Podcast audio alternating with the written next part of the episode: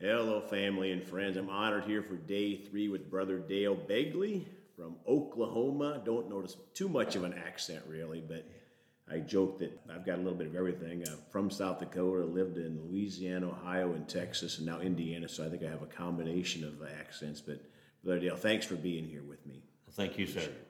Well, Father, we come today hungry for what Brother Dale has in his message today. We're so thankful for his wisdom, Father that what you've shown him in his life, and that we're all blessed to be a blessing. So we come ready to receive today, Father, in Jesus' name. Amen. All yours, Brother Dale. Well, let's just teach a little bit on, on the righteousness of God. Amen. So many people are deceived about righteousness. Righteousness means right standing with God. Uh, I tell people this, and they're kind of they're kind of uh, dazzled. Your own righteousness is not good enough to take you to heaven. Nobody qualifies. One of God's names is Jehovah Tsidkenu, which means the Lord our righteousness. Yeah. And so he gave us his righteousness to go to heaven with. And people are, are, trying to struggle and struggle to maintain. You'll always come up short. You'll always feel inferior. You'll always feel guilty until you realize it's his righteousness that takes you. Mm-hmm. So there's four levels to the Word of God. There's milk, sincere milk, meat, and strong meat biggest part of the body of Christ is still on milk.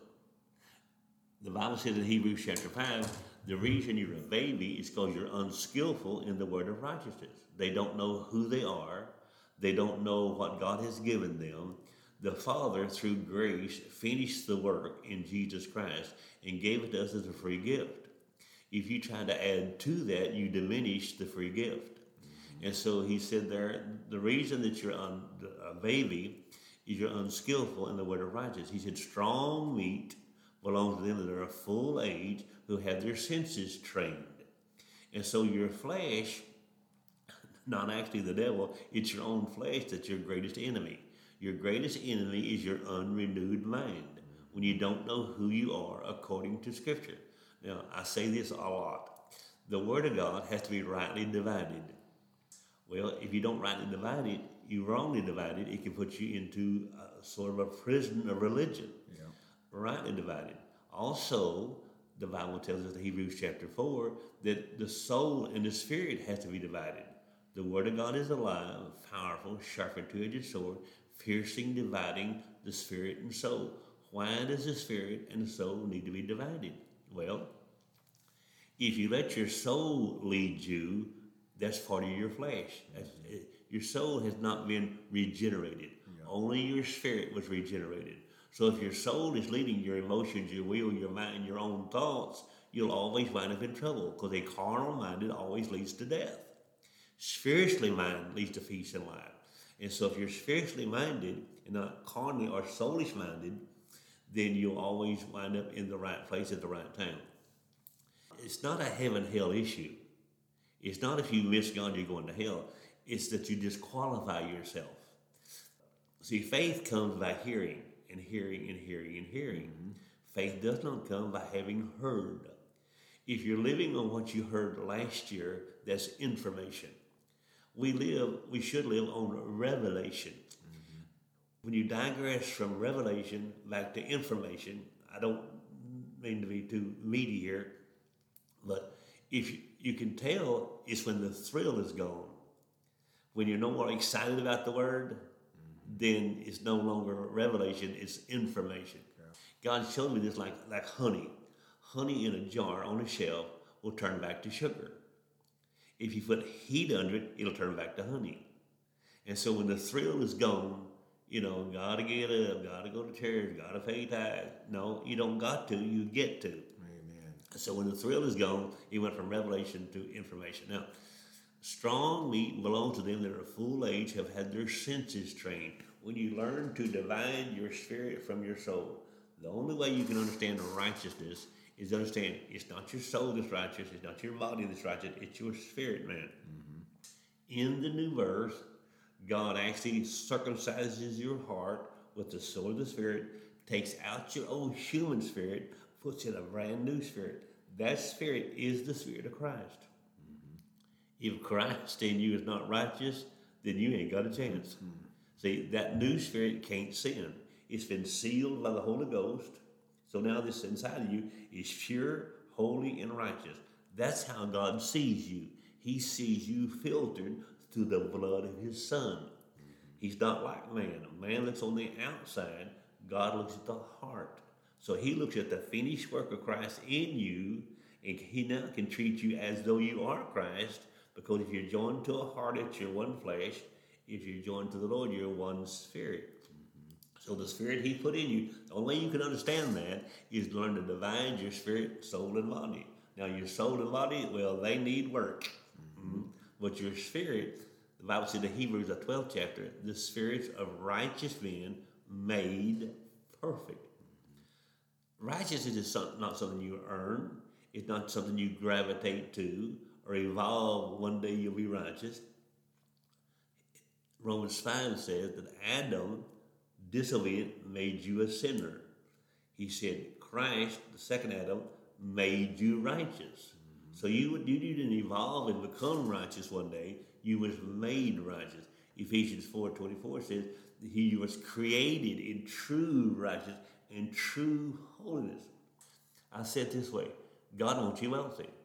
He just don't want you to trust in wealth. Mm-hmm. God wants you self-righteous. He just don't want you to trust in your own righteousness. Mm-hmm some people come up and say and ask me a question.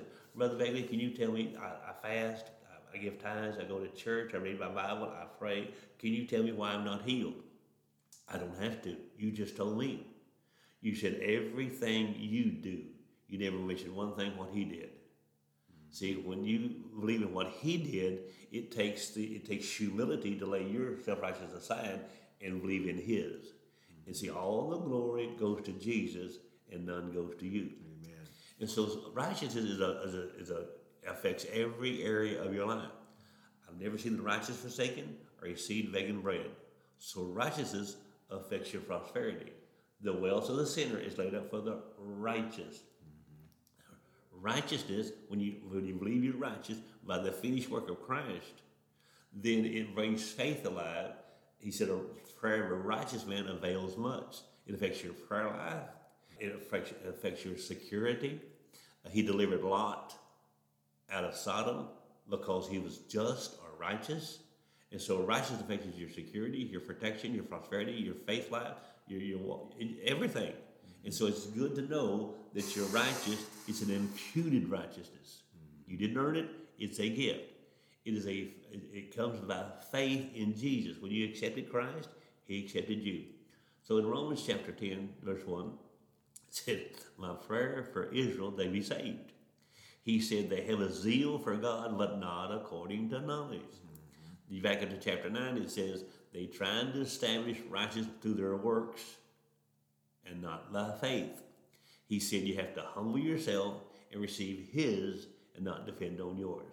So righteousness is a, is a big word. It's one of the biggest words in the Bible.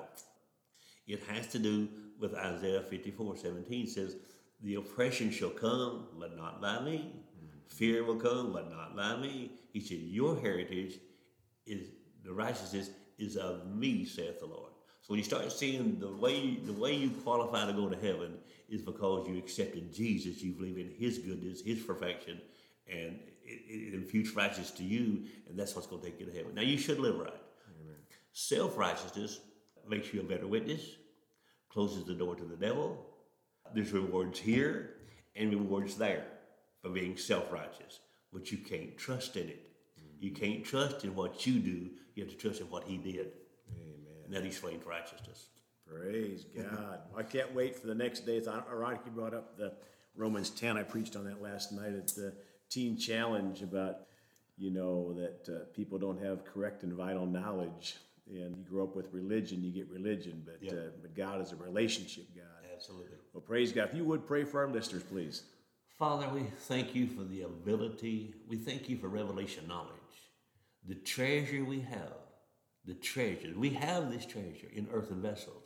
The treasure we have is the light that shines from the face of the Lord Jesus Christ. It is revelation knowledge. And so we thank you, Lord, that your spirit has revealed these truths to our spirit, and we are children of light, and we thank you for that in Jesus' wonderful name.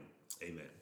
Amen. Well, you can contact Brother Dale through his ministry, P.O. Box 623, Atoka, A T O K A, if you don't know the spelling on that, Oklahoma, 74525, or at dalebegleyworldoutreach.org. I encourage you to go on that website. There's some great material on there, and, and please prayerfully consider a donation to his ministry.